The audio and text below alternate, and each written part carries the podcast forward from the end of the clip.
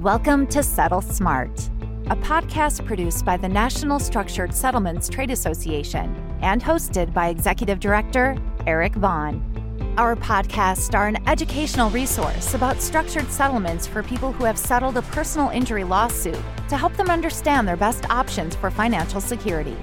This can include you or a loved one who is injured in an automobile accident, injured on the job, or suffered from any number of injuries. We are here to help. We believe your injury settlement is your money, so keep it safe. Now, here's your host, Eric Vaughn.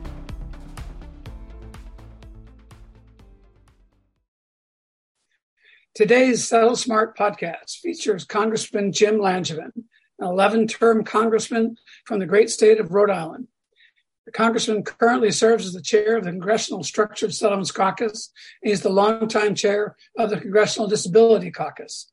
I am pleased to introduce Chris Larned with Arcadia and Peter Early with Ringler, who interviewed the congressman uh, for this very special edition of the Settle Smart podcast.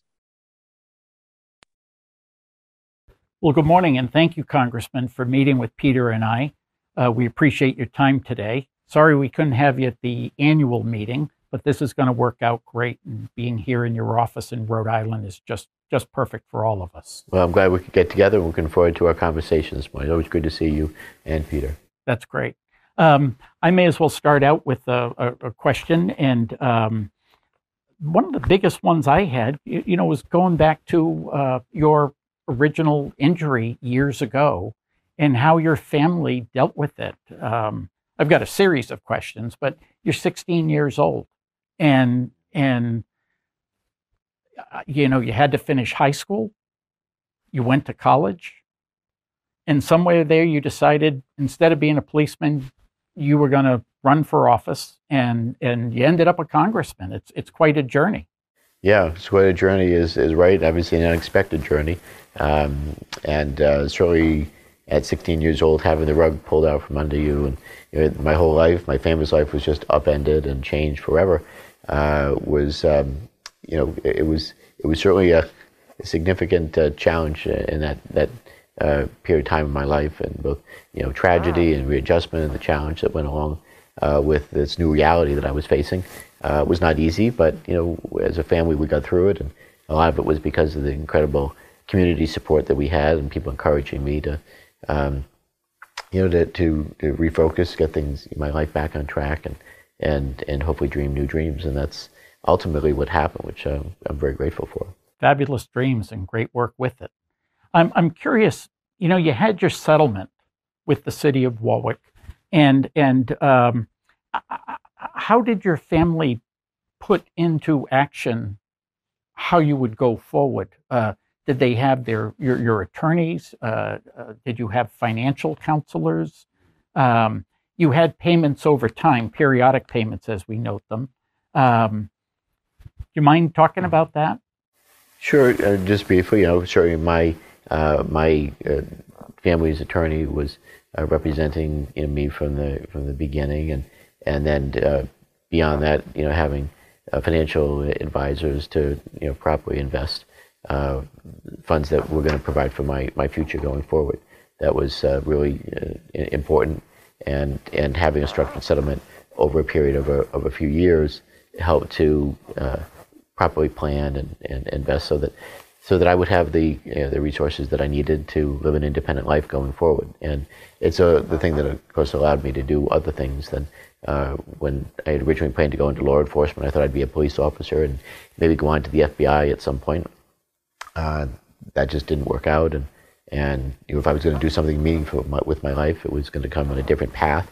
And certainly education was important to that. So I was able to uh, pay for my education, both first at uh, Rhode Island College. Well, first of all, finishing high school, I should say. So finishing high school and then going on to Rhode Island College. And then my master's was at the, the Kennedy School of Government at Harvard.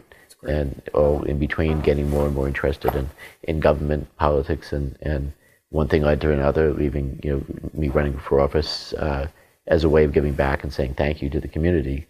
Uh, I guess I didn't know at the time that it was going to be a, a lifelong journey and and uh, commitment to uh, public service that would lead me to running for and being elected to the United States Congress. Sure. But um, again, it's been an amazing journey for which I'm very grateful for, and it's uh, both humbling and exciting all at the same time.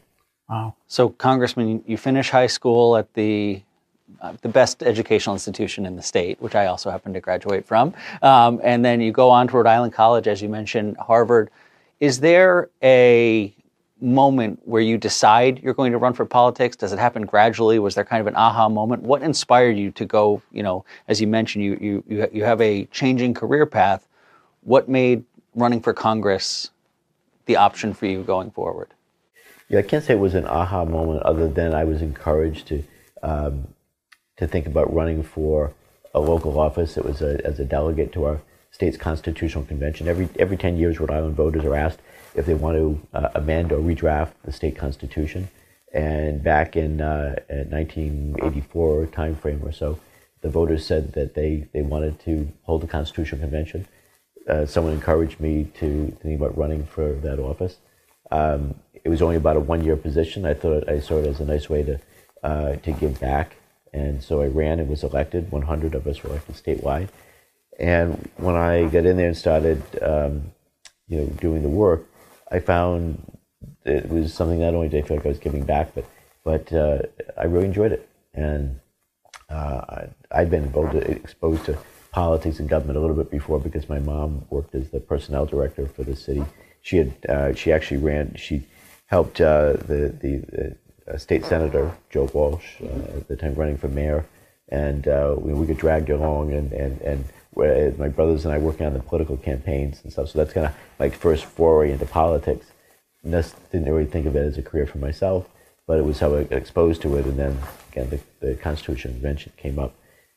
Really enjoyed that experience, and uh, I said, you know, maybe this is something that it really get I could have a develop a passion for, which I did. And and, um, and a couple years later, I ran for state rep. I was still actually in school finishing up my undergraduate degree, but ran for state rep, and then. Uh, uh, while I was still in the legislature, uh, started my master's degree program, and, and then I, I graduated in uh, May of, of 94 uh, with my master's, and then I was on the ballot statewide uh, for Secretary of State in November of 94, and, and the rest is history. So six years there and, and, in the Secretary of State's office, and then in 2000 ran, ran for Congress. So, so you moved to D.C. 22 years later, you've been a member of Congress. Um, obviously, quite a lot has changed in that time, in, yeah. just on Capitol Hill. Um, what kind of changes have you seen over your career as, as a member of that body? Well, in terms of um, Congress functioning and, and the climate in Washington, it's gotten much more partisan when, than when I first arrived in, in Washington. And I, and I thought it was pretty partisan then. so, uh, yeah, it was, um, it, it's become even I guess even hyper partisan, uh, more so than, than than when I first arrived. That's unfortunate. You know, I, I you know I know the pendulum swings both ways, and I'm hoping eventually that the pendulum swings back, and we find that center, that common ground. You know, we've seen it uh, happen in, in, in certain times. Of course, nobody comes better come to better Nobody uh, comes to get a better than the uh, the American people uh, when uh, you know when when the chips are down, when there's there's a crisis. We saw that after 9/11, of course, but um, uh, and, and the economic crises that we've seen, and the, the uh, there was 07 and 08, and now, of course, uh, the, the pandemic, and, and we came together for the most part in, in a very bipartisan way. Uh, not all the time, but you know, on a large scale to confront the challenges as a country that we have. I just wish it weren't, uh, you know, the crises that force us together yeah. and find that common ground. We, we, we've got to find a way to you know to to find that center more frequently than just yeah. under times of, of crisis and stress. Well said, Congressman. I wanted to circle back to uh, your going off to Rhode Island College. Did you have to use your settlement funds to pay for college? I, I did, sure. You did. Yeah, I, I, mean, it, it, yeah, it helps your my, family and the like. Yeah, both my undergraduate degree uh, program and my my graduate program. Yeah, yeah is a big help. And, and then obviously, you know, uh, paying for the other the you know the the care that I need, both you know you know sure. morning, noon, and night type uh, situation. Having CNAs uh, uh, help me out, and uh, just you know just everyday life things, and uh, and um, you know allows me to again live an independent life, so that I'm not was I'm not dependent on my family to sure. to get by. And not everybody has the, is that fortunate. When when we have settlements for children, I'm always thinking, and I'm sure Peter and, and our, our peers out there are, how can we kind of almost hide these dollars from the settlement so that the schools just don't take it? You know, it becomes part of the um, expected family contribution, the EFC, that's what it's called. And, and it's unfortunate that someone gets hurt and then the schools take it. You know, you should be able to get financial aid and grants outside of that. And there's ways that we're able to assist. But it was just curious, how did it happen to, to you? Uh, and obviously, you used your money. And Rhode Island College in the old days was a, a, a good price to pay to go to school. Well, I still say Rhode Island College is the, the best bang for the buck in the state. it, it is. I got a great education, I mean, great faculty and curricula. Uh, so, you know, still a big advocate for, for Rhode Island College. It's affordable and, and such, absolutely, but, it's a but, great school. Yeah, and so obviously, consequently, I was able to come out without any college debt, uh, and, yeah. and then you know get a good education. Then again, went on to to earn my master's degree. So. So you, you, talked a little bit about how things have changed in DC, maybe not always for the better, but one of the things that there have been strides on, you know, over the last couple of decades, maybe not as far as it needs to, but there has been a lot of advances in the disability community and, and with disability legislation. Um, where do we fall short on that? Where can we improve on that? Where do you see the future of that going forward? Yeah. So I was injured in 1980, so I remember what the world was like before the Americans with Disabilities Act mm-hmm. was passed. And then uh, uh, 10 years later, the ADA becomes law. And it had a profound change on, on the world for, for people with disabilities. And no longer were things like accessibility uh, uh, just a, you know, a courtesy anymore. And that's what I, you know, was, before the ADA was passed, it was like you were lucky if something was accessible. You know, if you, there was a ramp somewhere, a curb cut, uh, access to public accommodation. That is that changed after ADA and it became a civil right that public accommodations had to be uh, accessible, and um, you know, public places had to service people with, um, you know, with, with disabilities, have reasonable accommodations so that people with mobility mobility impairments could get in the door, get into a restaurant, you know, navigate down aisles and things like that. Um, so that was a significant milestone moment for people with disabilities, and then years later, passing the uh, the Americans with Disabilities Act, uh, the the ADA Amendments Act, I should say and and I was in Congress then, so I worked on the passage of the uh, ADA Amendments Act with the, the sponsors, and uh, significant and very meaningful moment uh, being at the White House in the Oval Office with President George W. Bush uh, as um, uh, he signed that that bill into law, uh, and his father was there, George Herbert Walker Bush, and so I was with the two of them, and, and was able to thank his dad for for championing and, and signing that original ADA into law. And so that was uh, uh, a meaningful moment. And I, I told him then, I said, you know, had that law not been passed, had the ADA not been enacted, I don't know that I would be serving in Congress today. And it would have been at least significantly more difficult. Um, but uh, fast forward, you know, there, there are still things that we need to work on uh, with, in terms of accessibility. Um, certainly accessible transportation, uh, making sure that is accessible housing options. And by the way, accessible transportation also means air travel. Uh, that's been always a, a, a, challenge for, for me and for, for others with, with a disability. Uh, I was able to pass a law that um, uh, that has the uh, air passengers with disabilities bill of rights. So now it lays out some basic protections and uh, principles to, to protect and, and, assist people with disabilities as they as they travel. So it makes it a little bit easier but again, always more work to be done. Um, going forward, we want to continue to work on uh, baking accessibility in. You know, think of curb cuts and entrances mm-hmm. and accessible restrooms and things like that. Um, but uh, also um, access to home and community-based services uh, are really important, so that people. Uh, when you talk about you know non-cash payments, uh, you talk about non-cash uh, benefits, things like uh, community supports, help with CNAs and things like that. That it, so that it would allow someone to go to work without losing those those supports. I've often said, unfortunately, that being disabled isn't cheap, and uh, obviously a whole host of expenses that you know other people without a disability don't have. And so, if we want to encourage people with disabilities to go into the workforce, we've got to find a way to allow them, you know, to, to make it, you know, living independently uh, affordable.